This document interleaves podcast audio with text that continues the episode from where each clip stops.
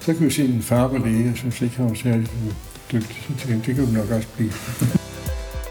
Jeg er studenterværktøj. Nå, er du klar over, at du er jo nederst i hierarkiet her? Øh, Vikariat i Sverige, vi tog til Sverige, og det var dybt, dybt uansvarligt. Velkommen i studiet. I dag er det mig, Niels Emil, der sidder bag mikrofonen, og jeg har besøg af en gæst. Velkommen til, Jeppe. Tak for det, Niels Emil. Du har jo sat mig i stævne med en pensioneret læge, som vi har hørt historier fra gamle dage af. Og øh, prøv at fortælle lidt om ham. Morten Kraft, han er jo pensioneret neurolog, og øh, han er min rigtig gode kammerat, Jens Christians bedstefar. Jeg tror ikke, jeg har mødt Morten, uden at der er faldet gode historier af fra hele hans lægeliv. Så da vi to vi møder hinanden her på Fanø for lidt over et år siden, i en syvhestes brænders i en sauna nede ved vandet, og jeg finder ud af, at det er dig, der laver de her podcast, så er det stensikkert, at vi skulle lave en med Morten. Og den var jeg med på. Vi aftalte jo at mødes i Aarhus, og jeg ankommer til banegården i silende regn. Og jeg havde en opgave, jeg skulle sørge for at have noget brød med, som vi kunne spise til kaffen, og det har jeg ikke fået sørget for. For det simpelthen har regnet, regnet, regnet, regnet, regnet. Men jeg blev hentet af dig og Mortens barnebarn Jens Christian, og vi kommer også forbi et bageri, og det var godt, fordi øh, man kan sgu ikke komme til kaffe uden at have brød med. Og vi kører op til Gammel Rigskov, hvor Morten bor med sin kone. Øhm, I, altså det må jeg jo bare sige, det, det er et palæ. Altså med marmorgulve og fin kunst fra alle tidsperioder på væggene. Nogle sågar med øh, skudhuller fra eventyr i 2. verdenskrig, og jeg skal komme efter dig. Og der sidder vi altså i de bløde lænestole af dansk design, og regnen den trummer mod roden, mens vi får en kop kaffe, og Morten begynder at fortælle. Og han starter med sin studietid. Ja, det er en sjov historie, fordi jeg er ordblind. Og det vil sige, at jeg var elendig i skolen, og jeg blev smidt ud af gymnasiet på grund af ordblindhed, og var på rektor Bertelsen, hed han, Bo Bertelsen, der fortalte, at der var mange andre job end akademiske job i denne verden. Og det skulle jeg så søge ind til, og det var jo også rigtigt, hvad han sagde. Så er jeg nogle søde forældre, hvor min far var ordblind og læge, og min bedstefar var ordblind og læge. Og de havde så tillid til mig, og så blev jeg sendt til Schweiz i seks uger hos nogle søde mennesker, der tog sig af mig og genoprettede lidt af min selvtillid. Jeg læste filosofi og litteratur, og jeg havde en rigtig dag dernede. Så kom jeg hjem og kom på studenterkursus, og der hvor jeg så fået så meget til, at jeg kunne bruge mine matematiske evner, naturvidenskabelige evner og fik en fin studentereksamen. Men forinden havde jeg overvejet min tilværelse, og hvad skulle jeg gøre? Så tænkte jeg, at jeg ville være forretningsmand, for det har jeg interesseret mig. Og min mors fætter var direktør i Hirsvoldsfabrikker. Hvad så?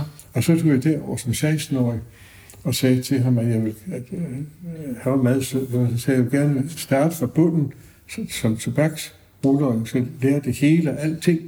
Men der var én ting, du må love mig, det er, at jeg ender som administrerende direktør. og så sagde han så til mig, det kunne han altså ikke, desværre, det var ikke noget familiefirma længere, nu blev et aktieselskab. Og det kan hun ikke garantere, så synes jeg ikke, det var det, jeg ville være. Jeg tog hjem, så, så blev jeg så student, og havde en faktisk fin eksamen. Og så overvejede jeg, hvad jeg ville, og jeg ville gerne have læst litteraturhistorie, altså humanist.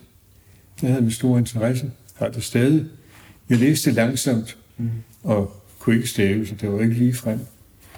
Det, som jeg skulle være.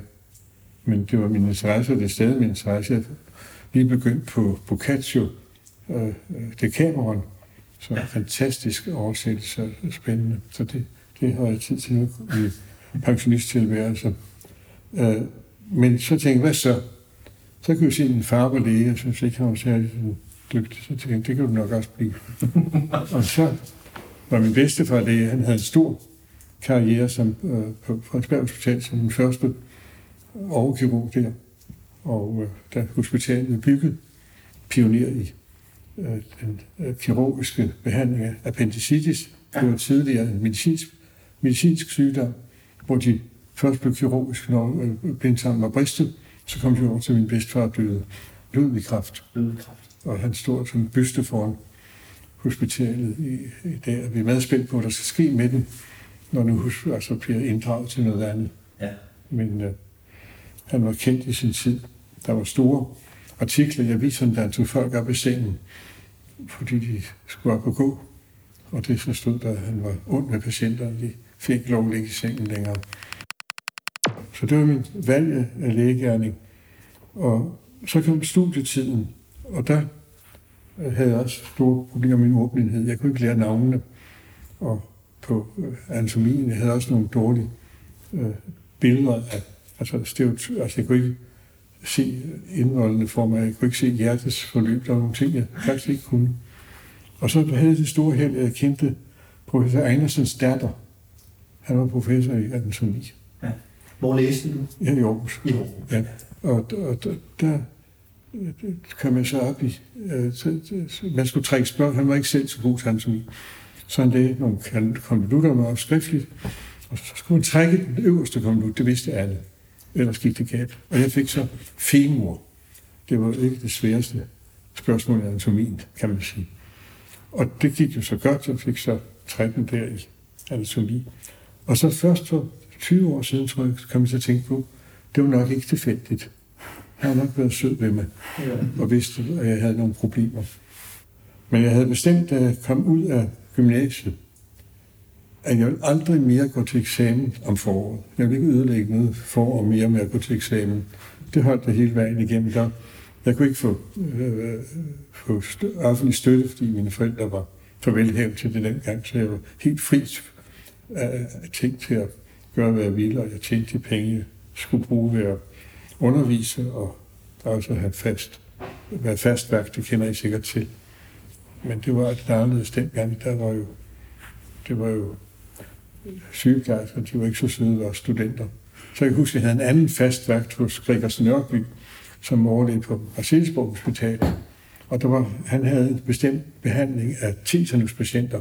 Han lavede min stålunge, og så lavede min koma med klorat, øh, hydrat, øh, rektalt i sådan noget havregrød. Og så blev det vippet op og ned og frem og tilbage for ikke at få lungeproblemer. Og han havde verdens bedste overlevelsesresultat ved den behandling. Og han var meget, meget opmærksom på, at vi gjorde det rigtigt, så han kom om aftenen tilfældigt og så efter, at man lavede drænagestillinger med de der patienter. Så jeg husker, han kom, og så, så, så sagde han der, Nå, nu, når du hedder Morten, hvad er du? Jamen, jeg er studenterværkter. Nej, er du klar over, at du er det i hierarkiet her? Du står under rengøringspersonalet. Og så fik man en ordentlig tur af ham, at det var, var dårligt, men bare hvor elendigt, det var det her. Og han jo elskede de unge mennesker, det var ingen tvivl om. Jeg synes, det var sjovt. Han var jo en spændende mand, Gregers Nørby. Han, øh, han lavede selv øh, trakostomier på gangen, når det skulle gøres. Og han, øh, han elskede at fortælle om sine kollegaer med lidt ondskabsfuld. Jeg ved ikke, om I har hørt om Gregers, eller om, om Richard Malmros. Han var nødvendig i Aarhus og meget kendt i sin tid, og meget kolerisk. Og, og så kan jeg huske, han sagde, og så har vi så øh, Richard Malmros. Han er så far til Malmros filmdrengen. Ja. Ja. Og han er så flink. Han er så flink. Ja, han er så utrolig flink på hænderne, sagde han så. Og så, så det var, og det var den ene, han hængte ud. Den anden, det var hans kollega på, på Aarhus Kommune Han var selv på Marcelsborg Hospital i Nørby. Så fortalte han om Karin Holten, der var professor i intern medicin. Og det var dengang, man var begyndt at folk op i sengen. Og, og så sagde han, og så har vi så på Aarhus Kommune der er professor Kai Holten. Han er så fin, han taler, han stæver kald med C. Og hans patienter siger der altså, C Holten og dø. Han var, han var simpelthen, jeg kan også huske, at der var en stærk student, der var oppe med en ikterus-patient. Og han lå der, og han kunne ikke se, at han var gul. Så havde han kridt. Så sagde han, tag det der kridt, Og så var det et hvidt kridt. Hvad farve? Det er jo hvidt, og så blåt og et rødt. Og så gul. Det var så gul. Hvad er så patienten, sagde han så. Og så faldt hun så. Så faldt til... øre. så jeg skal jeg huske, jeg til eksamen hos ham også min bedstefar. Han havde været øh, altså, reservelæge hos min bedstefar, øh, øh, og, og vidste, hvem han var. Og så fik jeg faktisk en, jeg fik 16 der intern medicin. Og så sagde han, ja, Morten, altså du får 16 her, fordi, og det er kun fordi, at din bedstefar opererede min moster, hun overlevede.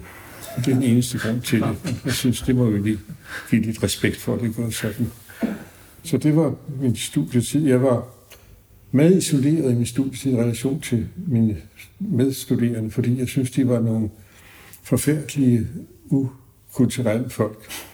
Nå, for Så de interesserede sig ikke for det samme, som jeg gjorde. Var det, var det i 50'erne? Ja, det var, i- jeg, jeg, jeg blev læge i 65, det har været fra, 6, fra fra 59 til 65. Ja. Og øh, så jeg havde min hele omgang var, var øh, de venstreorienterede intellektuelle, som var spændende folk, der læste litteratur og så avantgarde film. Og, og bortset fra, at jeg ikke sympatiserede med dem politisk, så var det min omgang. Det var, så jeg havde ikke rigtig nogen kontakt til medstuderende. så jeg spørger, om du var medlem af fadet? Ja, det var jeg. Det var jo alle sammen, tror jeg. Fordi men ellers skulle man ikke få faste vagter. Nå, okay. Så det, det hørte med. Den fik jo et kursus som, som fadelvagt. Ja. Og så blev man sendt ud. Jeg kan altid huske, at jeg altid været meget nervøs for den første, de første job, jeg havde. Jeg synes, det var forf- forfærdeligt. Mm. Og det holdt, det holdt hele mit liv igennem min første stilling. Og Mm. mine øh, vikariater i Sverige. Vi tog til Sverige efter første del. Og det var dybt, dybt uansvarligt. Øh, vi blev sat i vagt med det samme. Og øh, fik jo og overlægen tog på skiferie, og så stod vi der fuldstændig uden erfaring. Og havde kun sygeplejersker og støtte os til på sådan en lille afdeling. Det var, det var ikke, det var modbydeligt. Jeg kan også huske, at jeg kom op til Nordsverige, og havde kørt hele natten i en, skulle op og sælge en folkevogn. Og der var sommerdæk på, og det var glat, jeg havde kørt der hele natten op gennem Sverige. Og så kommer jeg der på morgenmad, så skal jeg ind til operations og bliver klædt på. kommer helten, og så skal de amputere et diabetesben, der lugter. Og i det, jeg kommer ind der, så besvimer jeg. Og det var som mit debut som, som kirurg i Sverige. Det var, det var ikke, det, det var ikke sådan godt for selvtilliden der. Men øh, jeg havde også psykiatrisk vikariat i Sverige. Det var mere afslappet. Der gik man bare rundt og gav øh, sådan beroligende ting til natten. Og så. Jeg husker, at en overlæge, som var jo, jeg synes, han var elgammel, hvor det havde været midt i 60'erne der. Og han sagde, det var, jeg kan huske, sagde, det er mærkeligt, at det er forår hele tiden. Jeg tænkte, hvad bilder han sig ind i det? Men det kan jeg jo se i dag, at det er jo ikke helt forkert, at det går hurtigt, når man bliver ældre. Ja. At det er hele tiden, så det er forår igen og forår igen. Så det, det var ikke helt forkert. Så fik jeg mulighed for at blive reservelæge eller vi- sommervikar på neurologisk afdeling, og det interesserede mig. Og det interesserede også dem, der havde neurologisk afdeling, så blev så kom ind i neurologien der. Men den første dag, jeg var der, der kom jeg i ambulatoriet. Og der lå en stærk, der var fire værelser, og der var så nogle, sådan nogle klips, der var sat på, hver rum, man skulle ind i. Så stod der et, der var den øverste journaltur. Så kunne man tage den øverste og gå ind. Og der var ingen supervision. Og, og de der journaler, de kom fra Skagen, de kom fra hele Jylland, der var en eneste neurologisk afdeling, der kom man der som fuldstændig ny. Og alene til at sætte sig ind i journalen, altså det var et kæmpe arbejde at finde ud af, hvad der var op og ned. Og der var ikke nogen som helst supervision eller vejledning. Det var meget ubehageligt. Ja, Så- det forstår jeg. Det, men der fik jeg så mulighed for senere i mit liv at skulle lægge vagtplan på neurologisk afdeling. Og der havde jeg en vagtplan, hvor der hver dag var en overlæge i ambulatoriet. Og der var ingen, der vidste egentlig, hvem der havde fundet på det. Det blev så accepteret, der kom en overlæge derned, og det, så, det tror jeg kørte i 20 år, når de ændrede det. Og ingen havde klar over, at det var sådan en reservelæge, der lige havde fundet på. Det var nok en god idé. Det var, det var en god tid. Ja. Og jeg vil sige, at du var forud for din tid. I dag har man konceptet bølgeambulatorium. Ja. At der er en fast overlæge i ambulatoriegangen, som kan bølge frem og tilbage. Okay. Ja. fra sin egen konsultation til reservelæge til Hunsvare. Det lyder, det var godt at have en overlæge dernede. Ja, yngre læger har, øh, har haft den kampagne, der, altså, har du husket at supervisere, altså, ligesom, har du talt med dit barn i dag? Ja, lige præcis. Har du, har, du super, har du talt med din yngre læge i dag? Ja, men der var intet, der var ingen instrukser heller. Morten han fortæller om de første år som læge i forsvaret på SAR-tjenesten, altså Søværnens øh, redningshelikopter, med Vesterhavet under fødderne og fulde piloter i officersmessen. Jeg startede på vikariat i Kjellerup. Ja. Og det var, der var, det var også en meget primitiv afdeling. Derude, der sagde jeg, nu jeg havde været der, så havde jeg lært to ting. Det var, at når der var lungeødem, så løftede man hovedgear og kaldte på de pårørende. Og når der var blødningschok, så løftede man fodenden og kaldte på de pårørende. Og det var jo ikke helt så primitivt, men det var nær ved. Jeg var der 3-4 måneder, så kom jeg på øh, hematologisk afdeling hos Pastor Madsen. Og det var spændende også. Det var, der døde de børn af, af, af leukemi, og det var, det, det var ikke, det var ikke så... Men det var en meget fin afdeling, og en meget fin chef. Han havde det princip, at når han sagde, at hvis man rejser et spørgsmål, så skal man føre til ende. Og, det, og, det, og så sagde han, at han ville ikke give ud til alle mennesker. Fordi det skulle ikke være som i Tyskland, hvor man sagde, wenn man nichts weiß wie und warum, dann gibt man jo kalium. Og det skulle ikke være sådan med, med, med, med steroider, at hvis man ikke vidste, hvad man skulle gøre, så kunne man ske nogle steroider. Og det var så, men han var en fin, fin chef. Sød chef. Så blev jeg reservelæge i forsvaret, i flyvevåbnet. Og det var en sjov tid. Der var de der piloter, der var fanden i voldske. Og øh, der havde jeg så også vagter. Og så havde jeg samtidig en reservelægestilling på øh, radiologisk afdeling på Haderslev sygehus. Og jeg havde to indtægter. Og det var, det havde jeg heller ikke været idé om, men der var nogle dygtige sygeplejersker, der hjalp mig der igennem med, med brud og så det var. Men det havde en sjov tid, fordi der var jeg ude som den første læge med, med SAR-tjenesten med helikopter. Search and Rescue. Ja, lige præcis, ja. Og de havde de her store helikopter, der larmede af helvede til. Det gør de jo stadigvæk. Og så ville man sig ned der. Og, og der var jeg så, jeg er jo ikke nogen held, det kan jeg godt sige, det er heller ikke blevet siden. Men der blev jeg sendt ned i Vesterhavet i storm. Og der blev jeg så have ned, der var sådan en sarmand med i rebet ned. Der var et stort svensk skib, og der sad en kaptajn, der var blevet dårlig. Og jeg havde regnet ud, at han havde nok fået en, en uh, bristning, øh, hvad hedder det, en øh, arteriebristning med blødning i, i tændingen. Ja, og, og jeg, tænkte, jeg havde været klar til at låne deres boremaskiner og lægge borehul. Så kommer jeg ned, så sidder kaptajnen der. Han er stendød. Han sad på sin kahyt. Og var simpelthen død af den læsion. Så vi kom for sent. Og så kan jeg huske, at jeg var meget ung dengang. Og da, da jeg kom ned på skibet, så var besætningen landet op. Det var svensk. Med kaptajnen og så.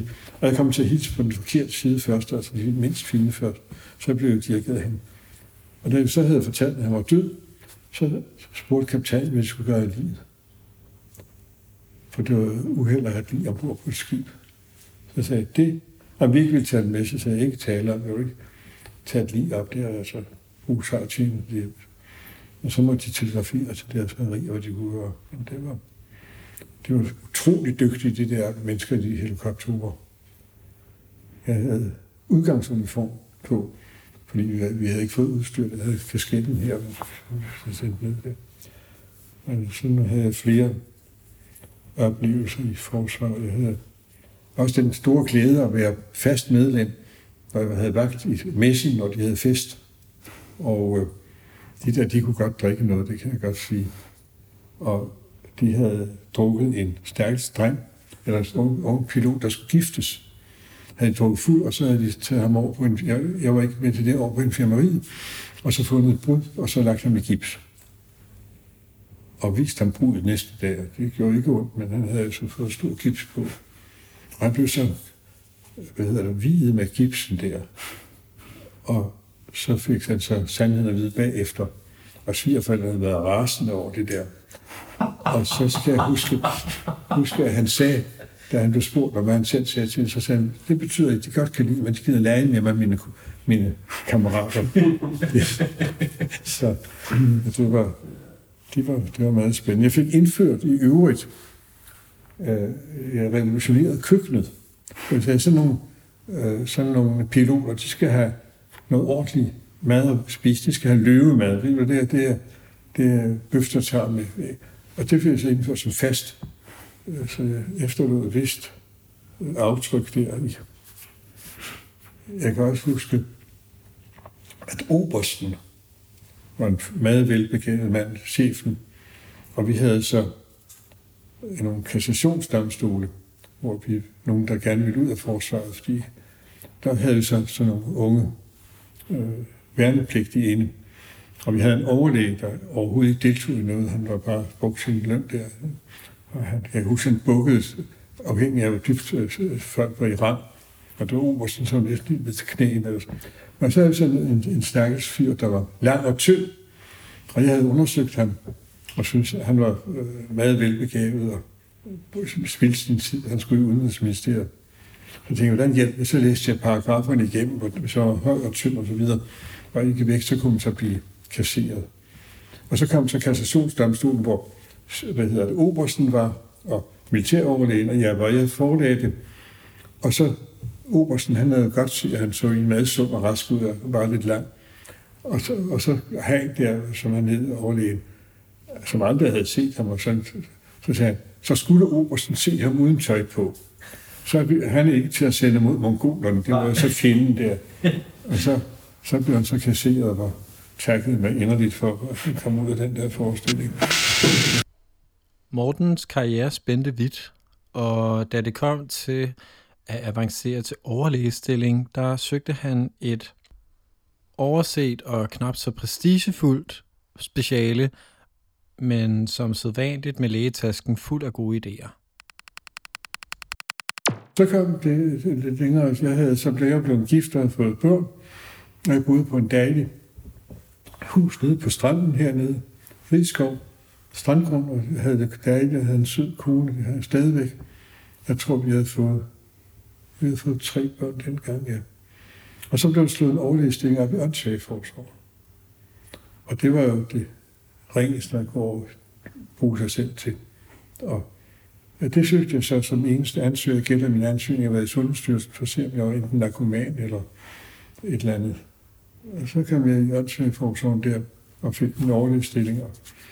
Og der havde jeg så fået interesse for børn handicap og lavede så sådan med nogle medarbejdere noget, der hedder tidlige estimationer af åndssvage børn. For eksempel på fødselsstiftelsen, altså hvor så, hvis der kom bare med Down-syndrom, ja. så havde jeg sagt, at skulle ringe til mig, jeg kom inden for ganske ligegyldigt, der blev søndag eller vand eller helligdag, jeg kom med det samme. Og talte med forældrene, der havde fået Down-syndrom og fik det bragt på skinner, så jeg kunne fortælle dem, hvad det var, de havde ramt dem, hvad der var støttemuligheder, hvad der var fremskridtsmuligheder, hvordan de skulle forholde sig. Og jeg fortalte nogle standard ting til dem, at de skulle ikke tro, at de skulle være ulykkelige resten af deres liv, at de skulle prioritere deres egen karriere, deres egne forhold, og ikke øh, kun tage hensyn til det nu handicappede barn, de havde. Og så fik vi sat fysioterapi og ergoterapi på at lave stimulation, så der var et regi omkring det med det samme. Og det udbyggede vi så senere til. Jeg var også huslæge på Solbergen. Der var en øh, døgninstitution, der skiftede over til at blive en ambulant institution, fordi øh, handicappede børn blev holdt hjemme.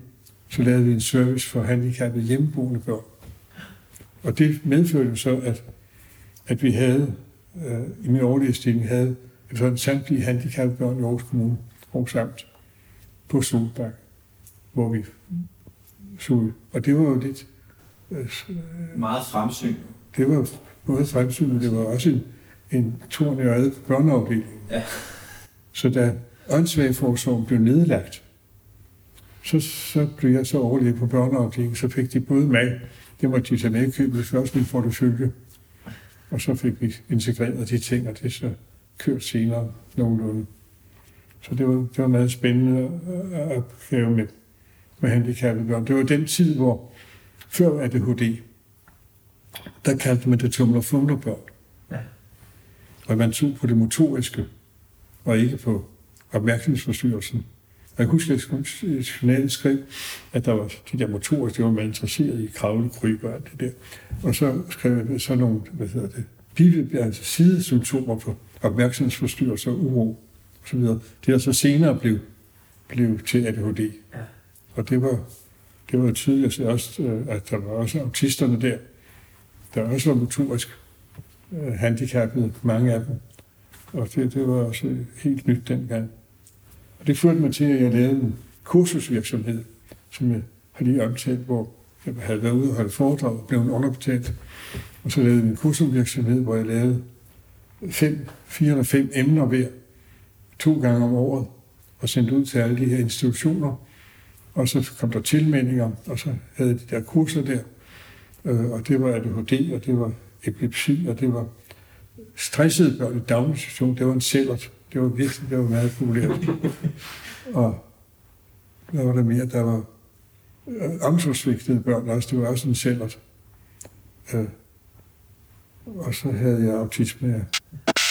Jeg, jeg førte på Lærerforeningens øh, timetakst, og det var så cirka, hvis det var to timer, så fik man 1800 kroner på sådan en foredrag. Og så så jeg regnskabet på disse kurser, hvem der afholdt dem. Og så så, der var kæmpe forskel på min beløb, øh, og så det, de fik for det. Og så lavede jeg min egen kurs som virksomhed. Og den var meget lukrativ til, til mange penge den tid der. Det største hold, jeg havde, det var 140, jeg havde ude på Hotel Marcelis. Og da der var en betaling på 1000 kroner per næse, så var det ganske, ganske, ganske godt. Som du talte for på én gang? Ja. Hold da op. Men de sædvanlige, de var, de var på 40, 30-40 stykker. Altså, det var nyt, og det var, jeg, jeg, altså, jeg, jeg havde lidt flere for at lave det der, om jeg så må sige, rørte sig i tiden, mm. lidt før den rørte sig. Så jeg var den første, der talte om, og også en omsorgsvigt og stressede børn. Altså jeg må sige, det, nu, nu, er, nu er det efterhånden femte gang, at jeg er benovet over, hvor forudse, altså fremadsyn du har været, og foran din tid i, i dit ting, du har lavet. Jeg tror, jeg har haft den evne, at jeg har haft en kommersiel fornemmelse af, hvad der var rigtigt.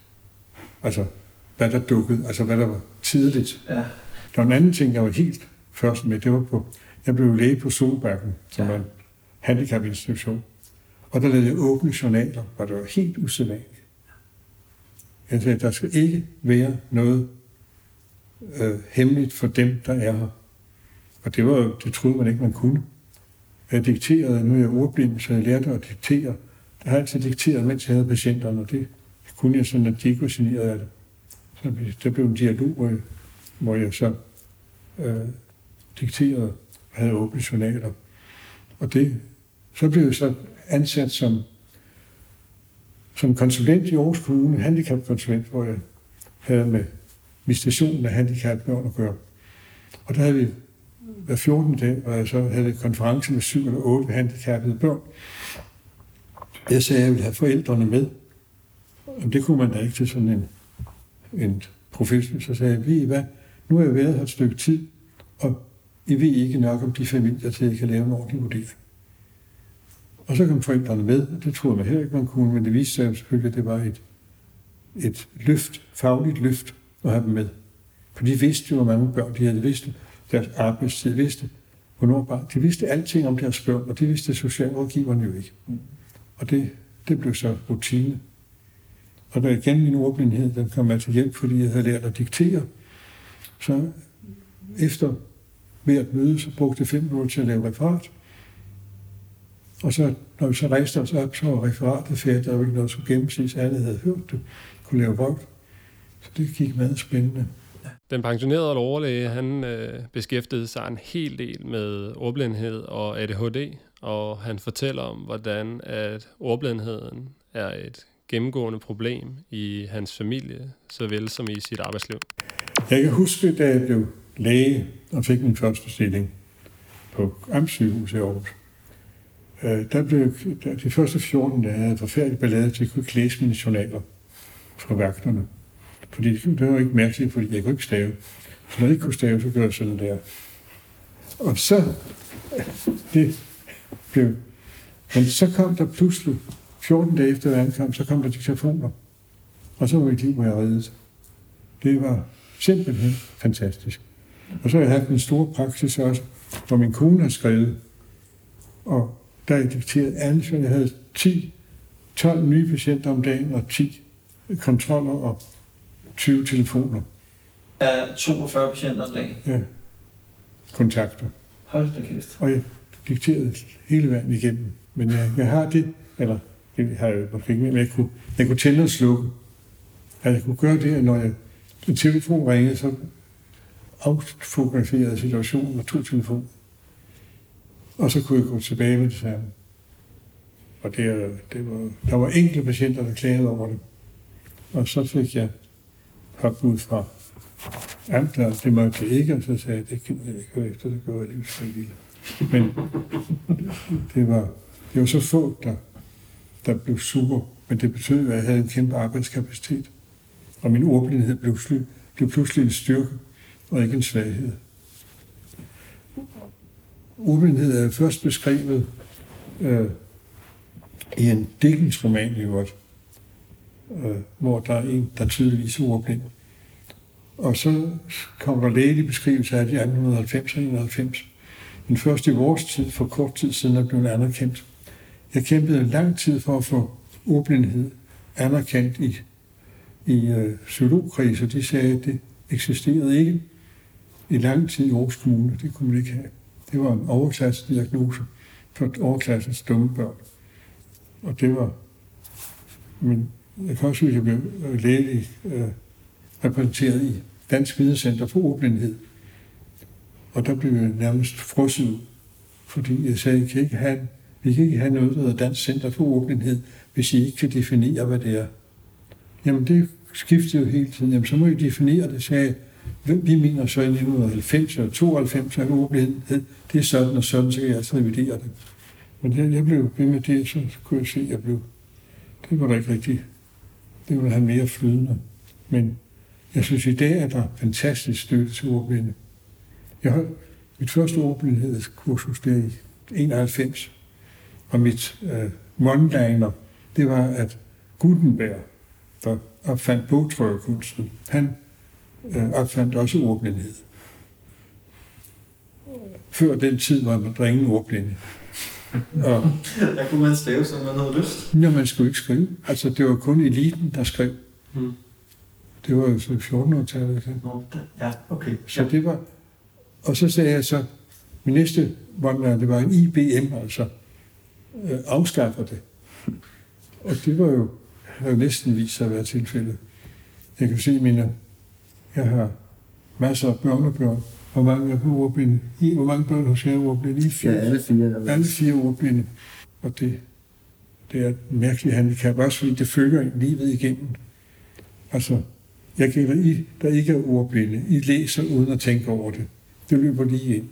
Men vi, der er ordblinde, det er stadig en proces at læse. Og det vil sige, at det tager kræfterne for forståelsen også.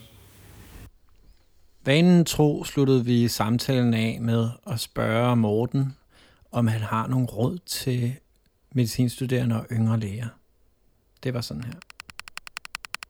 Jeg, når jeg ser tilbage på min karriere, eller karriere, det ikke, men min tid som læge, at det, der har båret den, det har været, at mennesker interesserer mig. Jeg synes, det er ligegyldigt, hvem man møder, så er der jo en historie. Og jeg husker, at jeg blev lidt, øh, lidt øh, folk sagde, at jeg snakkede for meget med patienterne. og, og det kan godt være, at deres historie interesserede mig lige så meget som deres syge historie. Jeg synes, det var fantastisk givende, alle de mennesker, der kommer ind. Man aner ikke, hvem det er, så skal man i løbet af en kort tid tale med dem, finde ud af det, og få et lille forhold til, det var livsgivende. Det gjorde også, at man kunne arbejde som alt, fordi der var hele tiden nye ting, og at de så havde Hortons hovedpine, hvad det var, det var altså en sidegevinst, hvis man så kunne gøre det. det er svært at give et råd. Og Du må gerne give flere. et råd, det er, lær ikke at tage fejl. Lær, at jo mere man laver, jo større fald, jo flere fald kan man lave. Altså, prøv at inkorporere det i din, i din øh, hjerne, at det at være læge, det er også at kunne lave fald. Jeg kan huske min generation, det var, det var ubærligt at lære en fag. Altså, det var helt uden for skiven at, gøre det. Så, øh, så det er en ting, at man skal have mod til at være læge. Og Den anden ting, det er at lad være at blive læge, hvis du ikke interesserer dig, hvis du ikke kan lide at være sammen med andre. Altså lad være at læge, hvis du siger, at det er dejligt at være læge, bare der ikke med patienter. Så skal man ikke være øh, i front i hvert fald. Øh, og så vælg, vælg, med, vælg efter evner og ikke efter prestige. Og endelig, hvis det er et helt banalt råd, så, så tag at gå den vej, som de andre ikke har lyst. Altså, det lad være at gå efter de store prestige. Det var kardiologer på et tidspunkt, det har været børnelæger. I dag er det akutlæger, og det er fint nok, Jeppe, fordi du aner dig til det. Men lad være at søge det, fordi det er i centrum. Det, det tror jeg. Uddyb lidt mere på det. Jamen, jeg tror ikke, man bliver tilfreds, hvis man kommer i så stærkt konkurrencepræget miljø. Medmindre man er meget konkurrencepræget.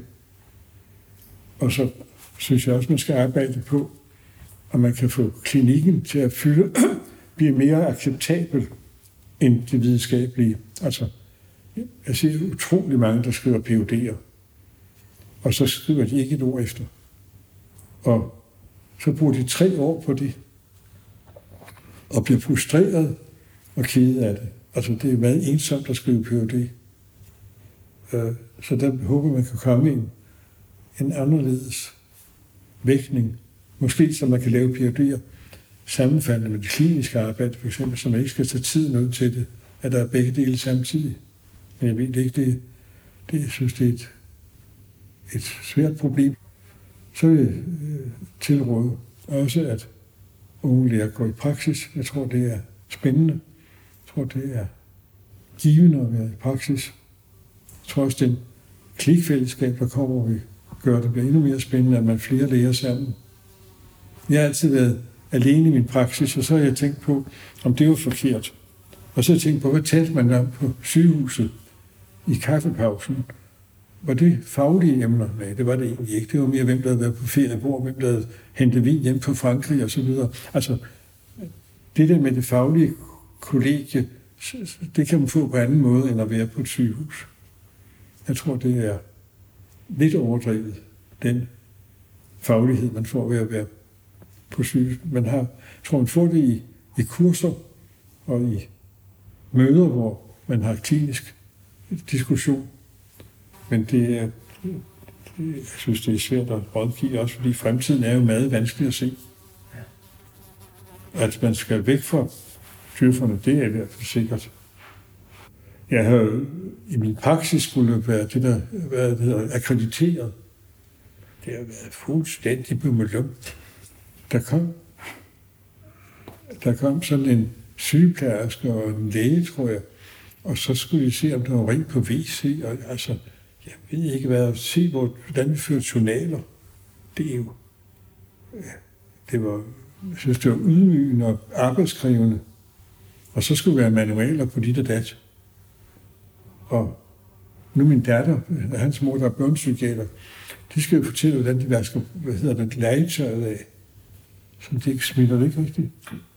Og det og min søn har lige haft det også. Ja, det, så har jeg været til, øh, for når man bliver gammel, så skal man så have sin, øh, hvad hedder sin Autorisation. forlænget. Og det har jeg jo haft op, oplevet meget ved.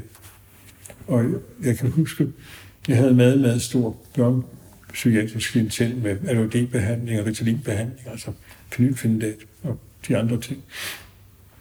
Og der var de der embedslæger med efter mig, hvordan jeg kunne gøre det, at give så mange børn behandling medicamentel. Og jeg sagde, at det hjælper, og det er godt, og der er meget bivirkningsfrihed, og hvis der er bivirkninger, skal vi holde op. Og der var de efter med, det måtte ikke, og så videre. Og så skulle jeg så aflevere journaler, og så den sidste, jeg var til, der sagde at jeg måtte ikke behandle hovedpinebørn. Nå, sagde jeg, så jeg er børneneurolog, og jeg, jamen det var jo neurologpraksis, det skulle være børnelæger, der behandlede det. De havde også mere forstand på at samarbejde med, med, øh, med socialforvaltningen. Ja. Så sagde jeg, har du ikke læst mit CV? Jeg har været 30 år i siddet i socialforvaltningen som konsulent. Har du ikke læst det? Nej, det havde han ikke. Om han ikke, om han ikke havde... Så sagde jeg til ham, det var, det var meget ubehageligt. Det var, jeg var meget ubehagelig. Og, så sagde jeg, er det ikke meget kedeligt at have sådan en job, hvor du bare stempler et eller andet ind, uden at sætte dig ind i det? Du har en stor lægelig uddannelse. Er det, er det, er det godt nok for dig? Jamen, de havde også mange andre opgaver. Nå, jeg blev det godt nok. Men det var ikke... Men jeg fik så lov at behandle hovedpinepatienter stadig. Det var, det var, det var en meget mærkelig oplevelse at sidde der. Jeg er fuldstændig lamslået. Jamen, det, det, skal du ikke være, for det er byråkrati, det Ja. her. Og det var retningslinjer fra Sundhedsstyrelsen, de fulgte ikke. At, men øh, jeg kan godt sige, at noget af det mest givende i min faglige, altså faglige virke, det har været behandling af ADHD-drenge og unge mænd, der var fuldstændig ADHD-fixeret. Men de kunne ikke sidde stille, de kunne ikke koncentrere sig. De var øh, korte i, korte i lunden. Og, og hvis man så fik dem undervist i, hvad det var, og fik dem støttet med medicin, så kunne de pludselig få lærlingeuddannelsen færdig, de kunne sidde høre efter. Og jeg har haft voksne mennesker, der har øh, fået karrierespring med det, og ægteskabet er gået bedre. Det har været rigtig, rigtig godt.